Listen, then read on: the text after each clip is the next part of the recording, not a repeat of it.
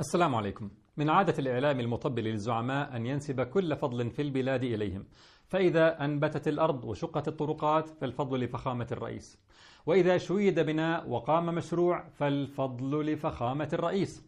ولا بد أن يأتي بعد انتهاء كل شيء ليقص الشريط ويفتتح المشروع. هذا كله حتى لو كان فخامة الرئيس لم يسهم في تقدم بلاده مليمترا واحدا.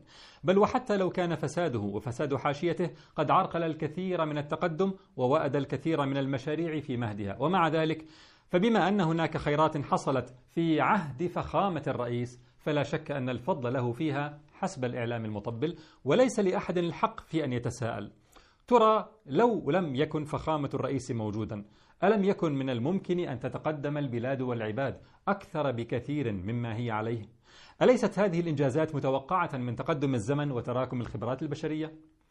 يعتمد الإعلام في هذا كله على ما يسمى في علم المغالطات المنطقية معه إذا بسببه with this therefore because of this ومغالطة أن التزامن يعني التسبب يعني ادعاء أن حصول حدثين معا يدل على أن أحدهما سبب للآخر وهذه المغالطة في أسخف أشكالها مضحكة.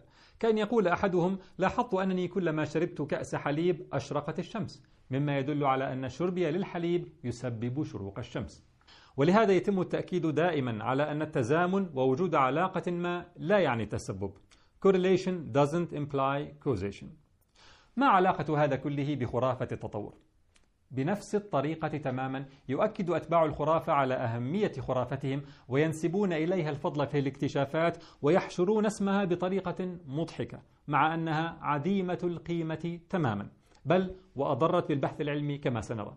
تعالوا نرى ستة نماذج بارزة يدعى أن لخرافة التطور فضلا عظيما فيها. وسنأخذها من أبرز المواقع العلمية الأكاديمية الوطنية الأمريكية للعلوم موقع ساينتفك أمريكان وموقع جائزة نوبل.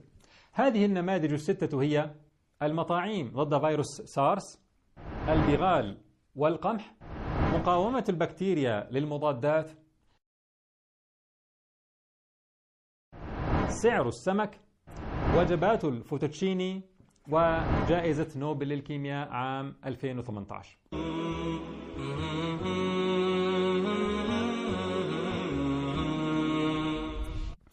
في موقع الأكاديميات الوطنية للعلوم والهندسة والطب بأمريكا تجد هذا الكتاب بعنوان العلم التطور والخلق والذي يؤكد على أن نظرية التطور أصبحت حقيقة وأن الخلق ليس علما.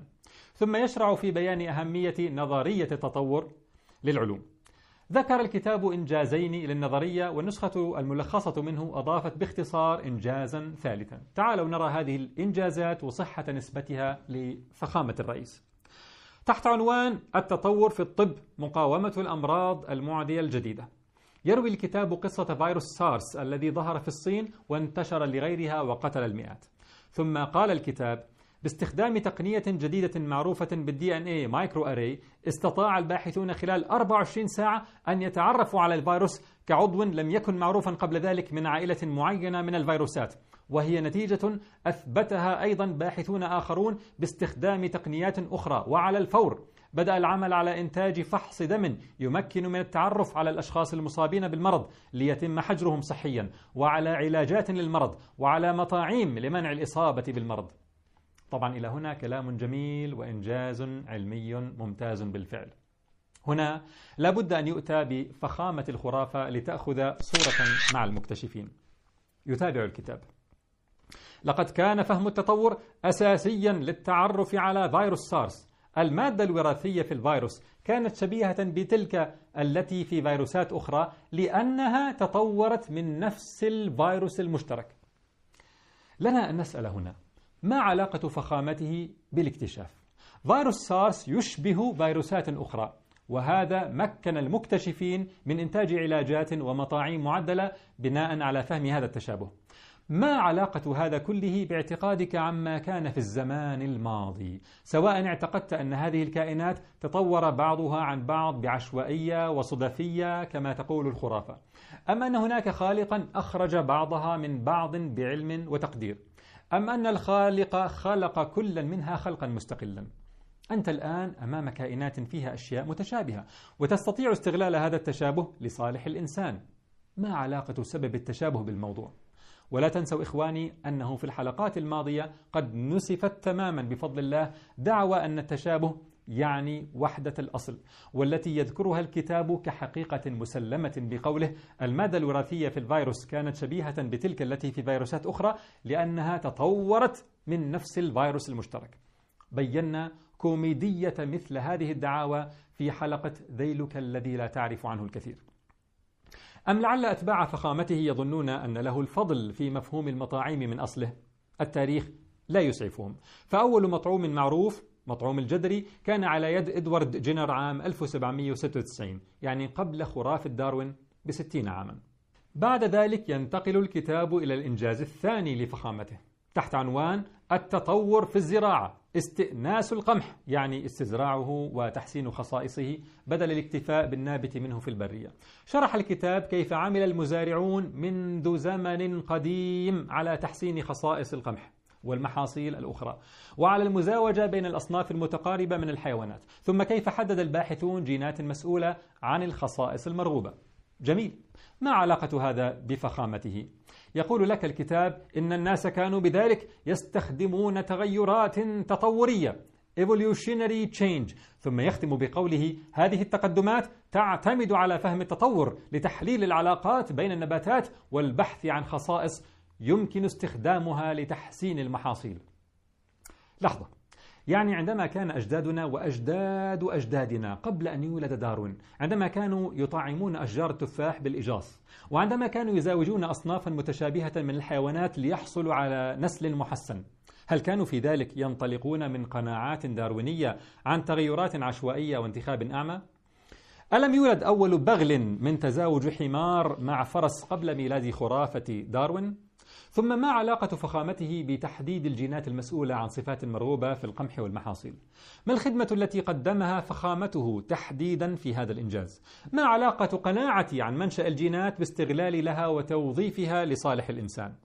لا علاقة لكن لابد أن تلتقط صورة لفخامته مع هذا الإنجاز أيضا ثالثا مقاومة البكتيريا للمضادات هناك أنواع كثيرة من البكتيريا حصل فيها تغيرات جينية جعلتها أكثر مقاومة للمضادات الحيوية وبالتالي أكثر فتكا بالإنسان صحيح ما علاقة ذلك بفخامته؟ قالوا إن معرفة كيف يؤدي التطور إلى زيادة المقاومة البكتيرية مهم في الحد من انتشار الأمراض المعدية التطور؟ ما علاقة التطور بالموضوع؟ ما علاقته بالمقاومة البكتيرية؟ ما علاقة الطفرات العشوائية والانتخاب الأعمى بالآليات التي بهرتكم أنتم أنفسكم وجعلتكم تصفون البكتيريا بالذكاء وتطلقون على البكتيريا أوصافا إلهية كالعلم والإرادة كما بينا في حلقة عبدة الميكروبات لو أخذنا مثلا قدرة البكتيريا على مقاومة أول مضاد معروف وهو البنسلين كيف استطاعت البكتيريا عمل ذلك؟ بوسائل عديدة كل منها في غاية التعقيد والإحكام منها مثلا إنتاج إنزيم بيتا لاكتاميز هذا الإنزيم مكون من مئات الأحماض الأمينية المصفوفة بترتيب دقيق لا مكان فيه للعشوائية والتي تتعرض في المراحل الأخيرة من إنتاجها لتعديلات على أماكن محددة جدا منها لتتخذ شكلا ثلاثي الأبعاد ليقوم هذا الإنزيم بمهمة محددة وهي استهداف أضعف نقطة في المضاد الحيوي لإبطال مفعوله. أين العشوائية والصدفية في هذا كله؟ هذه الورقة العلمية مثلا تتكلم عن أحد أنواع البيتا لاكتاميز يتألف من 263 حمضا أمينيا.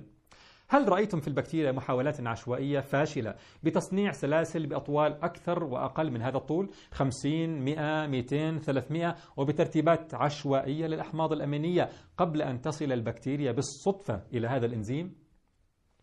لو تركت المسألة للعشوائية كما تقولون فإن البر والبحر والأرض والجو ستمتلئ بهذه المحاولات الفاشلة قبل أن تصل البكتيريا إلى إنتاج هذا الإنزيم. فهل بالتطور العشوائي وصلت البكتيريا لإنتاج هذا الإنزيم تحديدا؟ وبتكرار دون أن نرى معه ما لا يحصى من المحاولات العشوائية؟ ثم إن الباحثين ينتجون مضادا حيويا جديدا يقاوم هذا الإنزيم فتقوم البكتيريا بإنتاج نوع آخر من ال beta-lactamase ينتجون مضادا آخر فتنتج هي الأخرى نوعا ثالثا ورابعا وخامسا من ال beta-lactamase حتى تحس أنك تتعامل مع كائن لديه مراكز دراسات وأبحاث عملاقة. لا مع كائنات مجهرية تتجمع الملايين منها على رأس دبوس. هذا كله في آلية واحدة فقط من آليات المقاومة البكتيرية الكثيرة. ما علاقة هذا بالعشوائية أو الصدفية؟ وبالمناسبة فعدد من كبار العاملين في مجال المضادات الحيوية أبدى انزعاجه من زج صاحب الفخامة نفسه في صورة الاكتشافات في هذا المجال.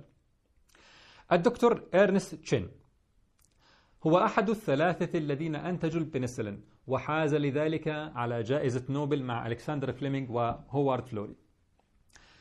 تجده يصف خرافة الطفرات العشوائية بأنها فرضية غير مستندة إلى أي دليل ولا يمكن التوفيق بينها وبين الحقائق ويستغرب من ابتلاع علماء لها دون نقد. وكذلك دكتور سيلمان واكسمان مكتشف الستريبتومايسين أول مضاد حيوي فعال على السل والحائز أيضا على جائزة نوبل. وصف تطبيق المبادئ الداروينية في الصراع على البقاء على عالم المضادات الحيوية بأنه تلفيق خيالات. figment of imagination وكذلك البروفيسور فيليب سكيل والذي ساهم في إنتاج مضادات حيوية أيضا والذي يوصف بأنه أبو كيمياء الكاربين كتب عام 2005 في مجلة The Scientist مقالا بعنوان لماذا نحشر داروين؟ لماذا نحشر داروين؟ قال فيه لا شك أن بحثي الخاص في المضادات الحيوية خلال الحرب العالمية الثانية لم يتلقى توجيها من التطور الدارويني ولا ألكسندر فليمينغ أيضا عندما اكتشف تثبيط البنسلين للبكتيريا. ويقول سكيل سألت مؤخرا أكثر من سبعين عالما بارزا. هل كانوا سيقومون بأعمالهم بشكل مختلف لو كانوا يرون نظرية داروين خاطئة؟ وأجوبتهم كانت كلها نفس الشيء. لا. ويقول أنه تفحص الاكتشافات المتميزة في البيولوجيا خلال القرن الماضي. فوجد أنه كما الحال دوما فإن نظرية داروين لم توفر توجيها محسوسا بل تم إحضارها بعد الاكتشافات كبريق أدبي مثير للانتباه. يعني تماما كما يتم إحضار فخامة الرئيس ليقص شريط المشروع. ويقول سكيل من حواراتي مع باحثين مرموقين أصبح من الواضح أن البيولوجيا التجريبية الحديثة تكتسب قوتها من توفر أدوات وطرق جديدة وليس الانغماس في البيولوجيا التاريخية. بروفيسور سكيل كان جريئا في نقد الداروينية وعندما قامت الأكاديميات الوطنية للعلوم بإصدار الكتاب الذي نناقشه رد عليهم سكيل والذي كان أحد أعضاء الأكاديمية بالمناسبة. رد عليهم بمقال في مجلة السياسة وعلوم الحياة ولاحظوا العنوان. وكان مما قاله فيها إن على الناس أن ينظروا باستنفار شديد في الحشر غير الضروري والمضلل لأفكار تخمينية تاريخية وفلسفية ودينية في عوالم العلم التجريبي. والآتية من مصادر شتى بما في ذلك هذا الإصدار الحديث للأكاديمية الوطنية للعلوم. مع التذكير إخواني بأننا وضحنا علاقة الدين بالعلم التجريبي في حلقة المخطوف. وطبعا لم يسلم سكيل بعد هذا النقد الجريء من تهجمات شبيحة الخرافة الذين وصفوه بأنه خلقوي جبان وبأنه كاذب أو جاهل. هذا باختصار فيما يتعلق بنسبة الإنجازات في مجال المقاومة البكتيرية لفخامته. ثالث الإنجازات التي ذكرها كتاب منظمة كبرى أمريكية ناس. مذكرا إيانا بمقولة تمخض الجبل فولد فأرا. تعالوا بنا إلى موقع آخر Scientific American المعني بتثقيف الأمريكان في القضايا العلمية. تجد فيه هذا المقال بعنوان لماذا يجب على الجميع أن يتعلموا نظرية التطور أيوة فهمونا لماذا لو سمحتم. قال لك التطور. يجب أن يدرس كوسيلة عملية لفهم المقاومة للدواء وسعر السمك. يتابع. الأكثر أهمية هو أن ميراث داروين له علاقة مباشرة بصياغة المجتمع للسياسات العامة وفي بعض الأوقات بالطريقة التي نختار أن ندير فيها حياتنا. فالاصطياد الزائد للأسماك الكبيرة البالغة سيقللها ويؤدي إلى تكاثر الصغيرة بدلا منها وبالتالي إلى زيادة سعر السمك في السوق. ياه! ما هذا الإنجاز العظيم؟ ما هذا الإنجاز العظيم لفخامته؟ إذا بقينا نصطاد السمك الكبير فسيقل عدده وتكثر الأسماك الصغيرة. هذه الحقيقة لم نكن لنعرفها إلا إذا آمنا بالتطور وإلا إذا سمينا هذه العملية بالسلكشن. هذه الحقيقة لا يعرفها سكان أطراف الإسكيمو وأدغال إفريقيا ممن لم يسمعوا يوما بفخامته.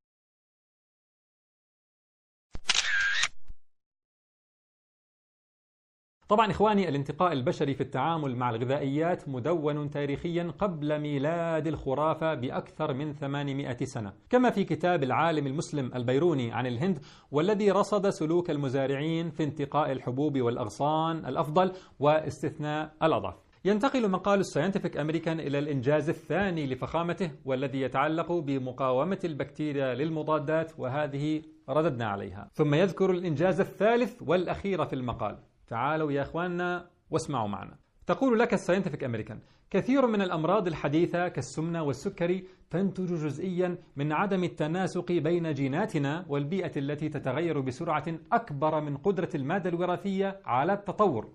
فهم عدم التناسق هذا قد يساعد في إقناع المريض أن يجري تغييرات في غذائه تتناسب مع عدم قدرة جيناته على التأقلم مع الكميات الكبيرة من الكربوهيدرات المعدلة والدهون المشبعة من التناول المستمر لل linguine Alfredo وشبيهاتها. linguine Alfredo لمن لا يعرفه هو وجبة شبيهة بالفوتوتشيني. والفوتوتشيني لمن لا يعرفه هو وجبة شبيهة ب linguine Alfredo. على كل. إذا حسب مقال Scientific American المريض البدين المصاب بالسكري إذا جئته وقلت له عارف ما سبب مشكلتك وجبات الألفريدو والدونتس أو الكنافة والمنسف إن كنت عربيا. هذه كلها اسمها تغيرات بيئية والطفرات العشوائية في مادتك الوراثية. وإن كانت أخرجتك من نسل حيوان إلا أنها للأسف ليست بالسرعة الكافية لتنتج لك آليات مناسبة للتعامل مع هذه التغيرات البيئية. فالحل هو في أن تعدل غذائك بما يتناسب مع مادتك الوراثية. إذا قلت له هذا الكلام فإنه سيقتنع ويعدل في غذائه وتنحل مشكلة البدانة والسكري ويأتي فخامته ليلتقط معهم الصور بعد أن تمتعوا بالصحة والعافية ونعيش في عالم سعيد. هل عرفتم why everyone should learn the theory of evolution لماذا يجب على الجميع أن يتعلم نظرية التطور؟ أنا بصراحة إخواني لو جئت لأكتب مقالا رمزيا ساخرا على لسان أنصار الخرافة ما كنت لآتي بشيء أكثر كوميدية من هذا. بقي معنا الإنجاز السادس المنسوب إلى فخامته. جائزة نوبل للكيمياء لعام 2018 والتي منحت قبل حوالي شهر ونصف لثلاثة من الباحثين. ما الذي فعلوه تحديدا؟ تعالوا نشرح بداية ما قامت به فرانسيس أرنولد. كانت أرنولد تريد تحسين صفات إنزيمات موجودة في الطبيعة. الإنزيمات هي بروتينات تنتجها الخلايا الحية لتسرع حصول تفاعلات حيوية محددة. أشهر بحث لأرنولد في المجال هو الذي قامت به على إنزيم سبتلسن والذي يصنعه نوع من البكتيريا. هذا الإنزيم نريد أن نغير في تركيبه بما يمكنه من العمل على درجات حرارة أعلى وفي مذيبات عضوية مما يمكن من استخدامه في التنظيف وفي عمليات كثيرة أخرى. تمام. ماذا فعلت أرنولد؟ هي لا تستطيع إنتاج إنزيم محسن من عناصره الأولية. وبالتالي استخرجت من البكتيريا المنتجة للسبتلسن المادة الوراثية التي تتم ترجمتها إلى هذا الإنزيم وعرضت المادة الوراثية لعوامل محددة بمقادير ومدد محددة لتحدث في هذه المادة طفرات يعني تغييرات في عناصرها الأولية.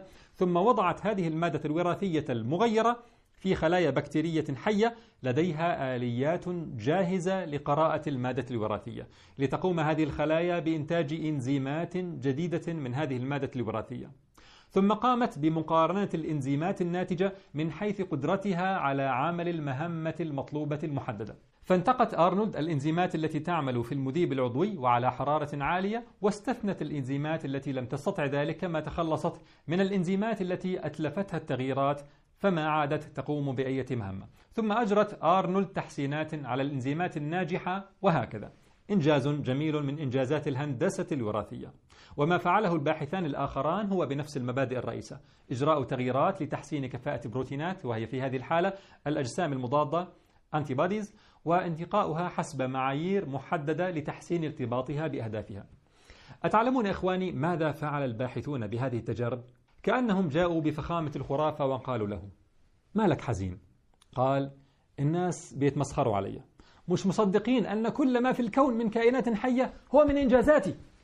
طيب أثبت لهم بالدليل العملي. محتاج وقت. وقت كام يعني؟ يعني كم ألف مليون سنة. بس كده مش مشكلة. إحنا حنساعدك. ألست يا فخامتك طفرات عشوائية وانتخابا أعمى بلا غايات عبر مليارات السنين؟ طيب سنساعدك في نقاط عجزك هذه كلها. لن نتركك للعشوائية. لن ندعك تنتظر طفرة عشوائية في المادة الوراثية من أشعة فوق بنفسجية ثم طفرة بعدها بسنوات من مادة كيميائية. لا لا.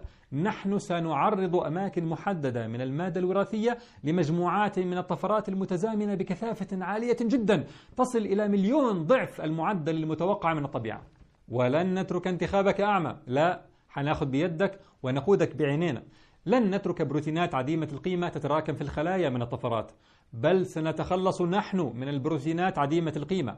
ولن نتركك بلا غاية بل سنحدد نحن الغاية ونصمم التجارب على أساسها. يعني يا فخامتك أفرغناك من محتواك تماما وحلينا مشاكلك كلها تماما.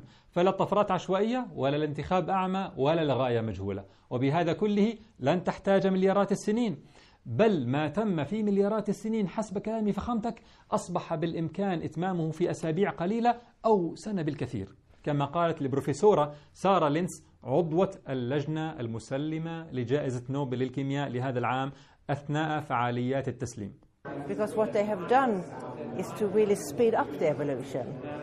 Because nature has had billions of years. Uh, but now you want the process to be possible in maybe a few weeks or a year or something in the laboratory. ورينا عضلاتك فخامتك. ممكن لو سمحت تنتج لنا مليارات الأشكال من الكائنات الحية كالموجودة حاليا علشان تسكت اللي بيتمسخروا عليك. حاول فخامته فلم يستطع. طيب ممكن تخلق لنا ذبابة واحدة؟ حاول فخامته ولم يستطع. طيب ممكن تحول نوع من الكائنات لنوع آخر؟ حاول فخامته فلم يستطع. طيب ممكن تخلق لنا خلية واحدة؟ حاول فخامته ولم يستطع. طيب ممكن تنتج لنا إنزيما واحدا علما بأن الخلية الواحدة الحية فيها ملايين الإنزيمات؟ حاول فخامته فلم يستطع. جاتك الخيبة فخمتك. طيب ممكن نجرب إحنا كباحثين نيابة عن فخمتك لم يستطيعوا. لذلك عندما سئلت البروفيسورة سارة لماذا لم يصنع الباحثون الإنزيم بأنفسهم بدلا من التعديل على الإنزيمات الموجودة في الطبيعة؟ قالت It's still not possible with the knowledge-based methods today to design an enzyme from scratch. إذا تقول لك حتى الآن لا يمكننا بمعارفنا إنتاج إنزيم من البداية يعني من وحداته الأولية. قصارى ما فعله الباحثون كان تغيير خصائص البروتينات الموجودة في الطبيعة. إنزيم السبتلسن بقي إنزيم السبتلسن لكن بخصائص مختلفة. والأجسام المضادة بقيت أجسام مضادة ولكن بخصائص مختلفة. وهذا ما أمكن فعله في وقت يختصر حسب بروفيسور سارة لينس مليارات السنوات من التطور. لذلك فنتوقع أن يكون عنوان جائزة نوبل للكيمياء لهذا العام جائزة إظهار خيبة نظرية التطور وإغلاق ملفها تماما بعد مهزلتها الطويلة. خاصة وأنه وكما وضحت بروفيسور سارة لينس أيضا الفروقات بين ما تم والتطور In nature, it's a random process because the mutations happen by chance, maybe due to UV radiation or something. Uh, whereas in the laboratory, it was a combination of knowledge base. So you have to you have to have some idea of which positions to vary, but then you add a randomness on top of that. وكذلك وضحت الفرق من حيث وجود غاية. I would say nature has no goal, whereas in the directed evolution, the scientist defines the goal. I want to break this bond or make this bond. وهذا كله في إجاباتها عن الأسئلة التي كانت تثيرها الصحفية. ومع هذا كله فقصارى ما حصل هو تغيير خصائص البروتينات. لا تحويل أنواع إلى أخرى ولا خلق شيء من عدم. فكيف لو ترك الأمر لفخامته؟ لذلك كله نتوقع طبعا أن يكون جزء من الجائزة هو على إثبات الباحثين لعجز فخامته. تعالوا نرى كيف أعلن عن جائزة نوبل. عنون له موقع جائزة نوبل بعنوان هم تحكموا في قوة التطور واستخدم موقع جائزة نوبل هذه الصورة للتعبير عن جائزة هذا العام. وهكذا أخرجت مواقع ناطقة بالعربية الخبر. كموقع ميدان التابع للجزيرة. أخرج الخبر بعنوان نوبل للكيمياء 2018 نظرية التطور تعالج البشر. وهكذا تتحول التجارب التي تثبت عجز فخامته إلى أحد إنجازاته. وهكذا يجعلون إنجازات تجارب مشحونة بالتصميم والاختيار الواعي وتحديد الأهداف يجعلونها إنجازات عشوائية وصدفية وانتخاب أعمى بلا غاية ولا فعل فاعل. مش مشكلة.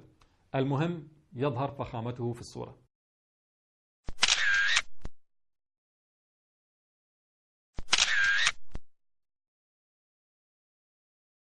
حشر مبتذل مضحك لفخامة الخرافة نفر منه ثلة من كبار الباحثين وانتقدوه ومنهم دكاترة في مناصب مرموقة بأمريكا كالدكتور ماتي ليسولا والدكتور دوغلاس آكس والدكتورة آن جوجر وتجد لهم نقولات علمية قوية غير التي ذكرناها في هذا المقال لإخواننا في الباحثون المسلمون فهل قدم فخامته أي إسهام لهذا البحث؟ هل احتاجه الباحثون بأي شكل؟ سئلت الباحثة إحدى الفائزات بجائزة نوبل أرنولد من صحيفة الجارديان البريطانية.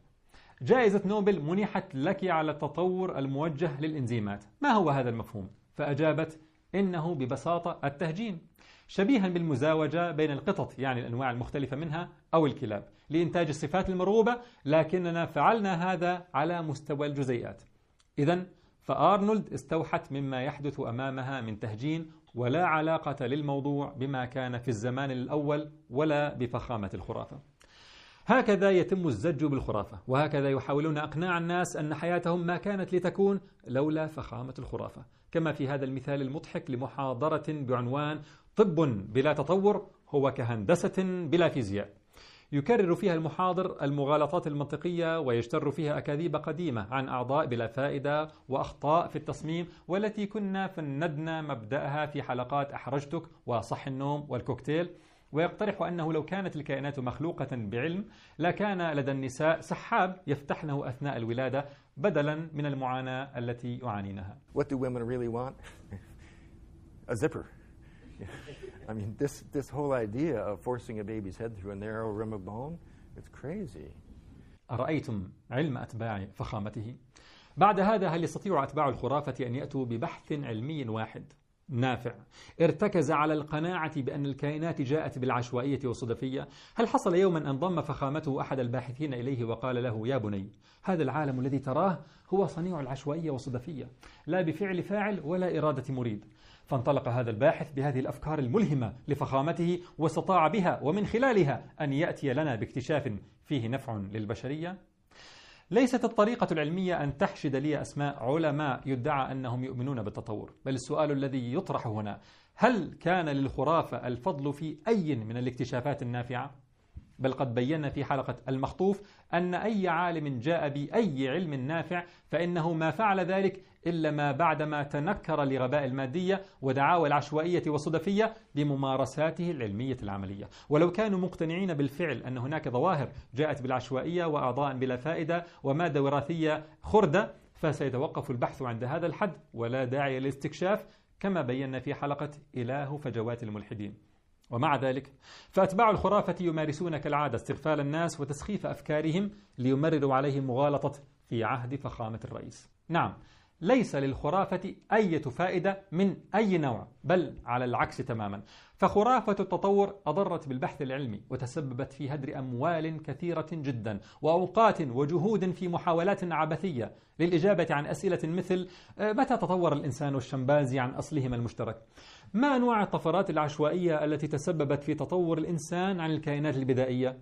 اذهب واستعرض قواعد بيانات الأبحاث مثل PubMed واكتب عبارات مثل human chimpanzee evolution genome وانظر إلى الآلاف من الأبحاث المعمولة في ذلك. ثم هات لي فائدة واحدة من الأبحاث المبنية على وهم الخرافة.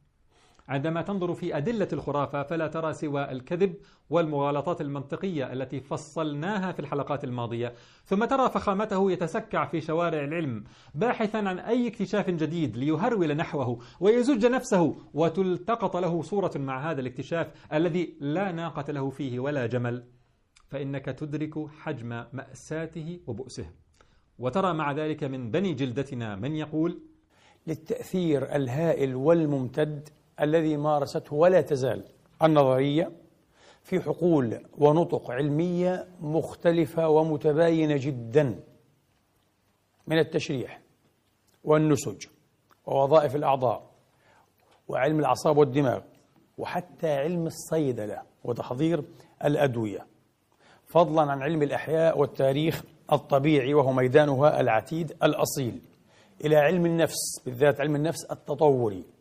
وعلم الاجتماع وعلم التاريخ وفلسفة الأخلاق وفلسفة الأخلاق والفلسفة السياسية إلى غير هذه النطق والميادين من العلوم والفنون بالفعل يظهر أثرها في كل هذه العلوم لكن ما هو هذا الأثر؟ هي نظرية مهمة لا يمكن للإنسان في هذا العصر أن يتعاطى مع هذه العلوم والفنون بجدية وفهم وإدراك واسع ومرن دون أن يفهم هذه النظرية. وأظنكم أدركتم إخواني بعد هذه الحلقة أن واقع التأثير في هذه العلوم هو ببساطة تم في عهد فخامة الخرافة لا أنك تحتاجها كما يقول لفهم هذه العلوم. نعم تركت الخرافة بصمتها في مجالات كثيرة بالفعل لكنه أثر مفسد مدمر كما فصلنا في حلقة رصاصة داروين على الإنسانية. حين أدت إلى اعتقاد أناس بأنهم أكثر تطورا من غيرهم وحرضتهم على إفناء واستعباد أجناس أخرى أقل تطورا في نظرهم ووضعتهم في حدائق لاستعراضهم كالحيوانات وحين أدت إلى تبرير الجرائم بدعوى أنها نتيجة عودة صفات حيوانية في الإنسان الذي تطور عن هذه الحيوانات المتوحشة. وحين بررت كل فساد أخلاقي كما بينا في حلقة تزييف العلم الشذوذ مثالا. ولم تأتي الخرافة مقابل ذلك بأية فائدة من أي نوع؟ اللهم إلا فائدة واحدة.